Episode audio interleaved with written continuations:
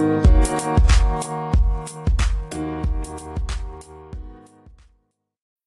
When you need mealtime inspiration, it's worth shopping Kroger, where you'll find over 30,000 mouthwatering choices that excite your inner foodie. And no matter what tasty choice you make, you'll enjoy our everyday low prices, plus extra ways to save, like digital coupons worth over $600 each week. You can also save up to $1 off per gallon at the pump with fuel points. More savings and more inspiring flavors make shopping Kroger worth it every time. Kroger, fresh for everyone. Fuel restrictions apply.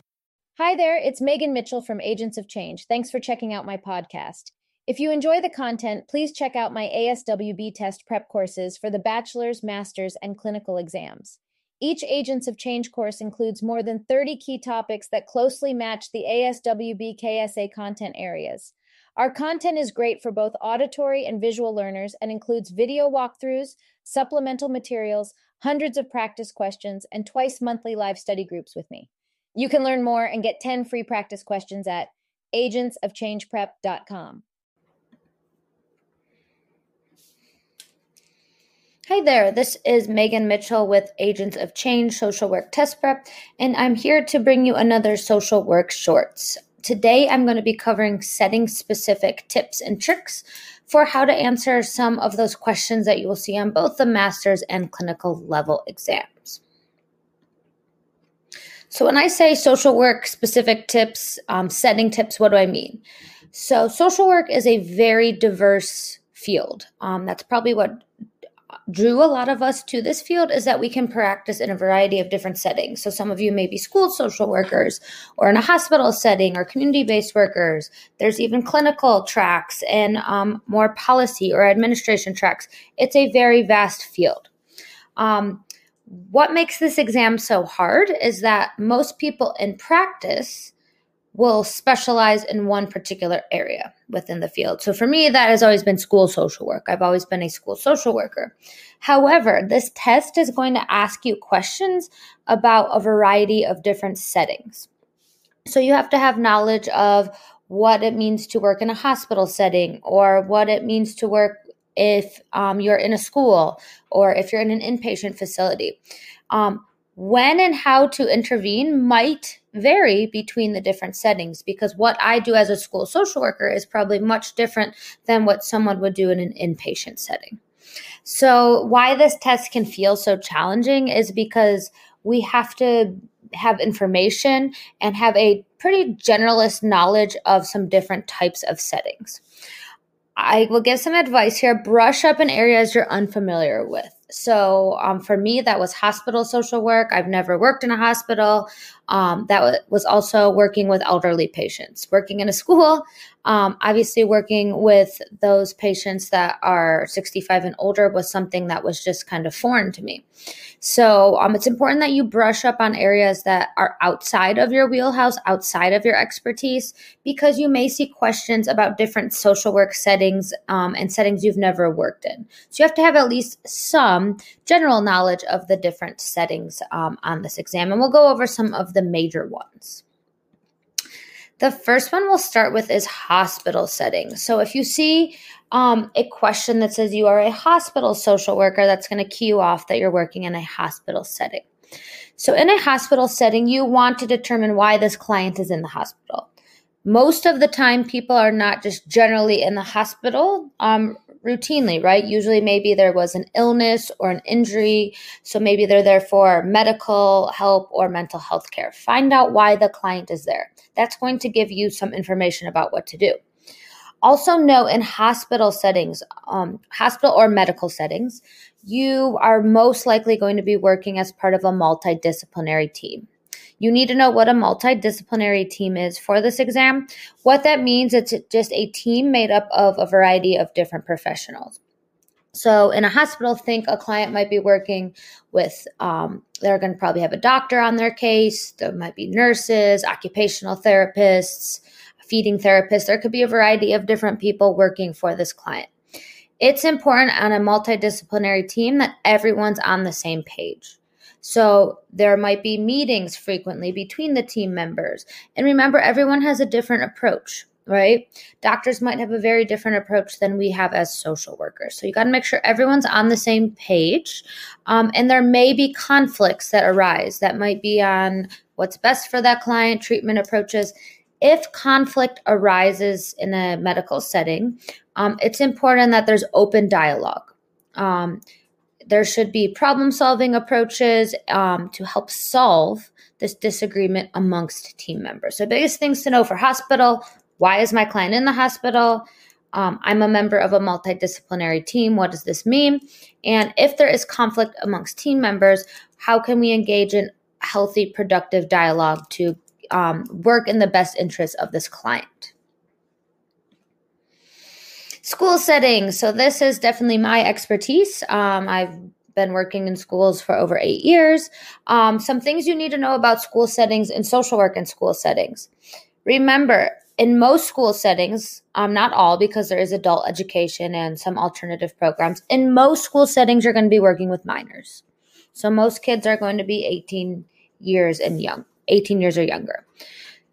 If you see the age of a student in a school and it's below 18, if they're a minor, you always want to be thinking, I have obligations as a mandated reporter. So that should always be triggering for you. If you suspect abuse or neglect, report to CPS. However, you have to have enough information to report. So I tell people if you are questioning if abuse or neglect is happening, you need to say, Do I have enough information that would allow me to make a report? For example, anytime a student would come in and disclose that they are being um, subject to abuse or neglect, that's going to be a report. However, if we don't have enough information, say they came in with um, a sprained ankle, there could be a variety of reasons why a student would sprain their ankle. Just coming in with a sprained ankle is not enough to report to CPS. However, if there was more information like the student was pushed down the stairs and that's why they're by a um, an adult or a family member that would lead us to have enough information to report. So you have to have enough information to report. Um, always i also say when in doubt report also, in school settings, social workers, we do not administer testing for special education. So, we're not giving any sort of IQ tests or anything that would determine any sort of cognitive um, disability. We also do not diagnose disabilities.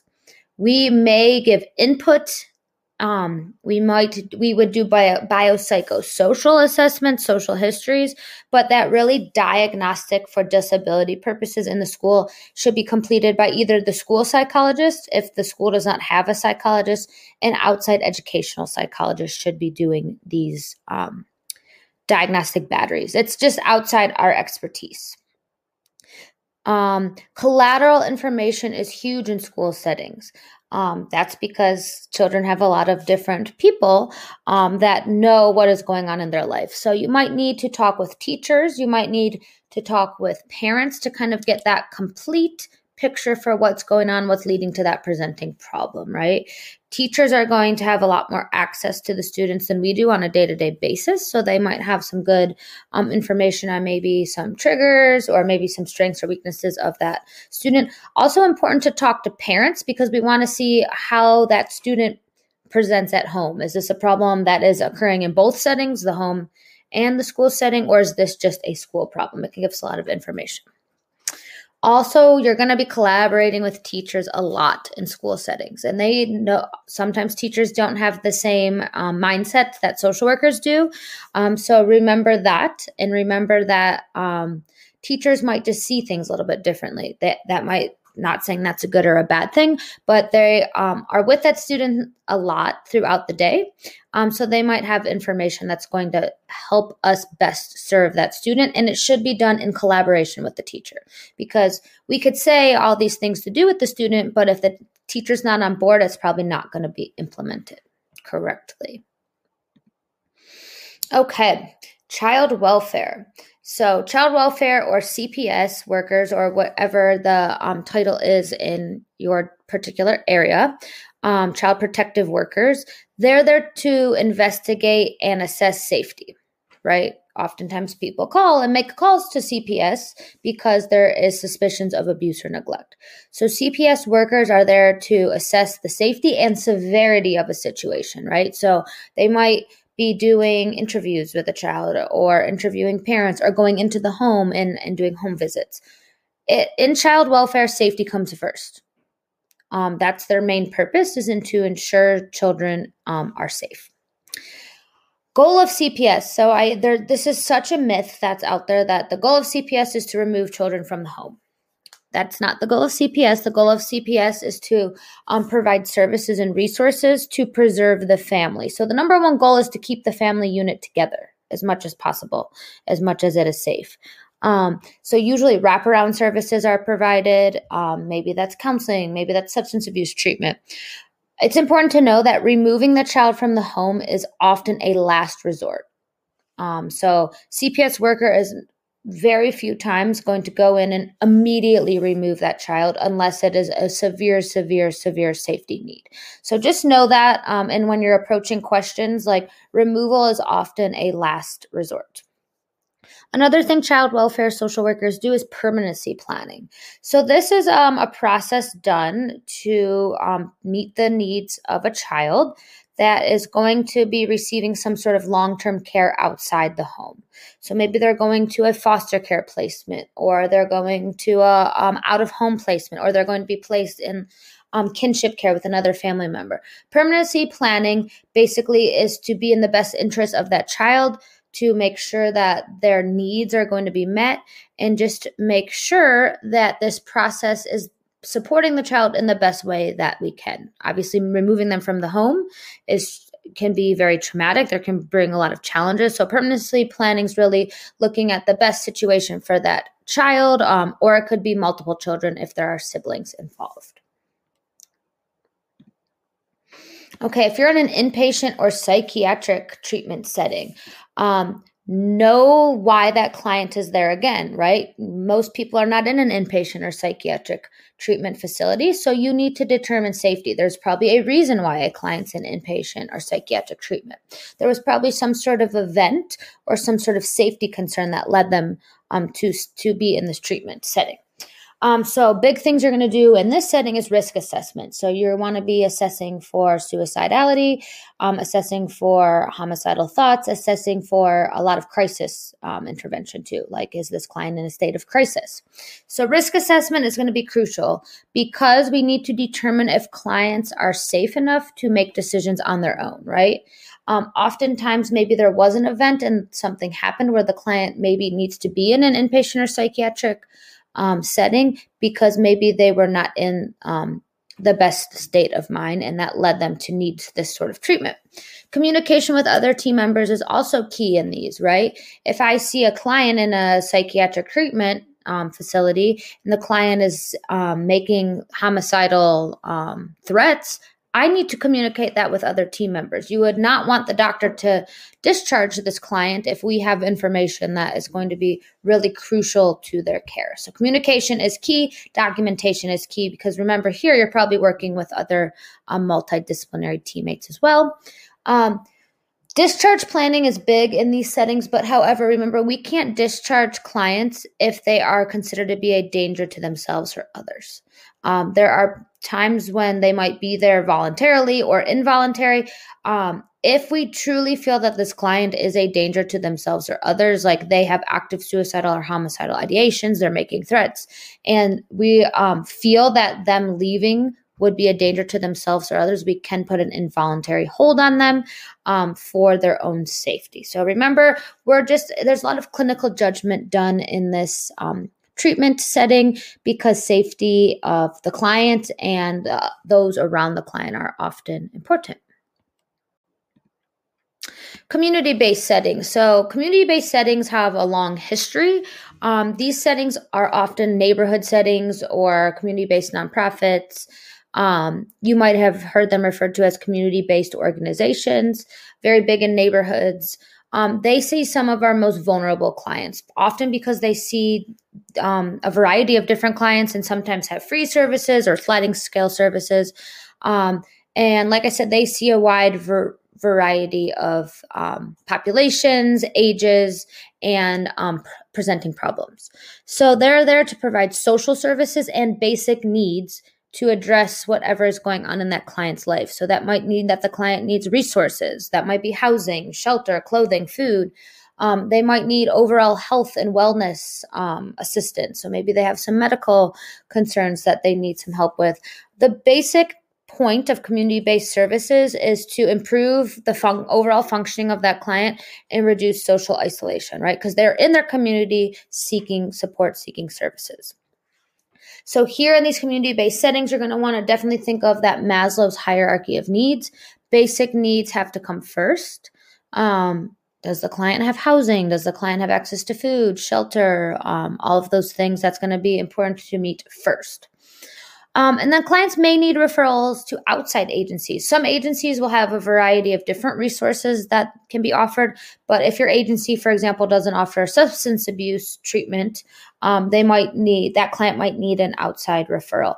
Also, with community based settings, you might be um, brokering, um, advocating, and working with a lot of different agencies, right? So maybe you, this client has a child and you need to talk with the daycare. So you just might need to get consent um, to be able to um, talk with other different entities. So consent and getting client consent um, for release of information might be big at community-based settings.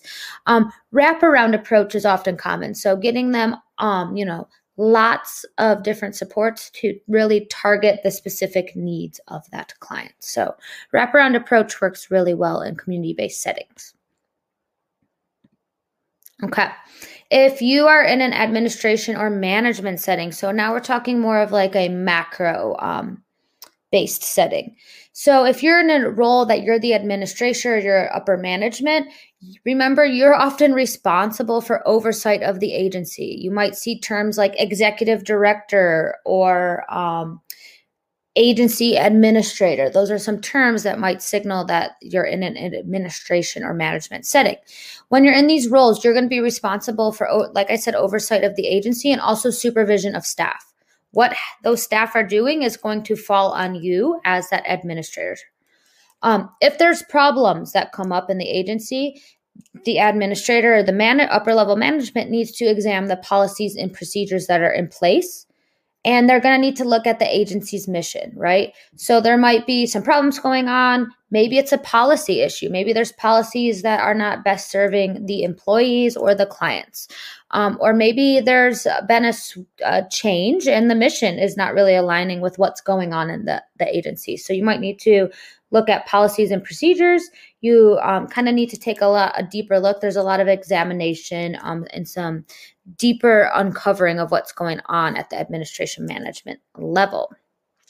Feedback is important for administrators. So you're going to want to get feedback about the agency from not only your clients, so what the clients think of our services is important. If it's best serving the clients, that's important. But also, you want to get feedback from employees.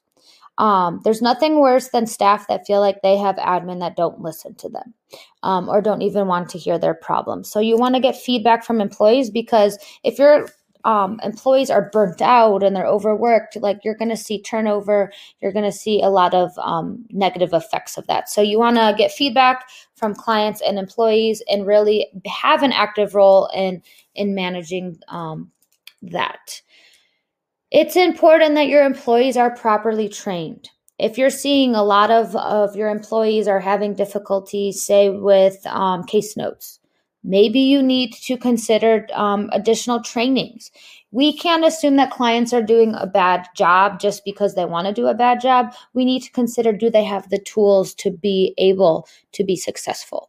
So you might um, be looking at agency wide trainings, or maybe employees need some a little bit of a of additional assistance.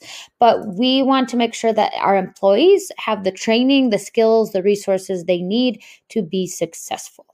So remember admin, there's um it's just more macro work that you are looking at for that.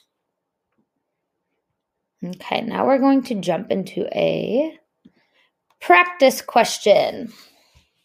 So, how this will work is I'm going to read the practice question. I'm going to give you a few moments to think over the answer choices, and then we will use the um, process of elimination model and pull out some of the key terms that you should be picking up on um, to get to the correct answer.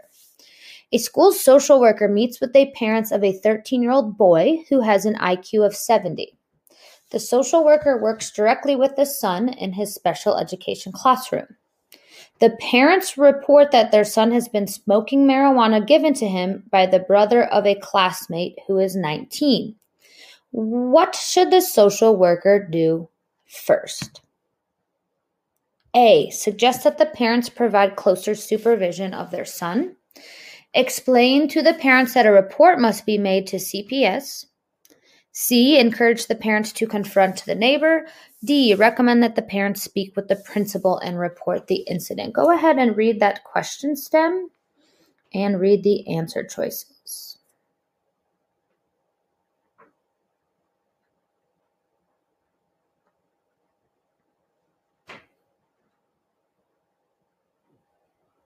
Okay. Things that are important here. Where is your setting? You're in a school. You're in a school and our client is 13 years old. So we are dealing with a minor. You should be thinking mandated reporting is my client safe. Um, also important to note here, the client has an IQ of 70. This you you this requires you to have some knowledge of IQ scores. This is a borderline um, IQ, so there may be some cognitive deficits. Um, students at um, students or people with an IQ of 70 definitely can still function, but there just may be some um, challenges in some things. Also, to note here, he's in a special education classroom. Parents are reporting their son has been given marijuana from the by the brother of a classmate who is 19. So what we have here, um, you're in a school. One of the students you're working with who's 13 and has um, some sort of special needs has been smoking marijuana that's given to him by an adult, and that adult um, has a brother that's a classmate. What should the social worker do first? When you get first questions, you want to be thinking there might be things I would have the client do um, later down the road, but where is my first starting point? And whenever you're approaching any question, you should be thinking safety first. So, given that, we can start to eliminate. So, Process of elimination is going to help you to approach these questions because if you can get it down to two answers, you're going to be in a much better place. Try and get every question on this exam down to at least two answer choices. So, what I would eliminate first is A, suggest the parents provide closer supervision of their son.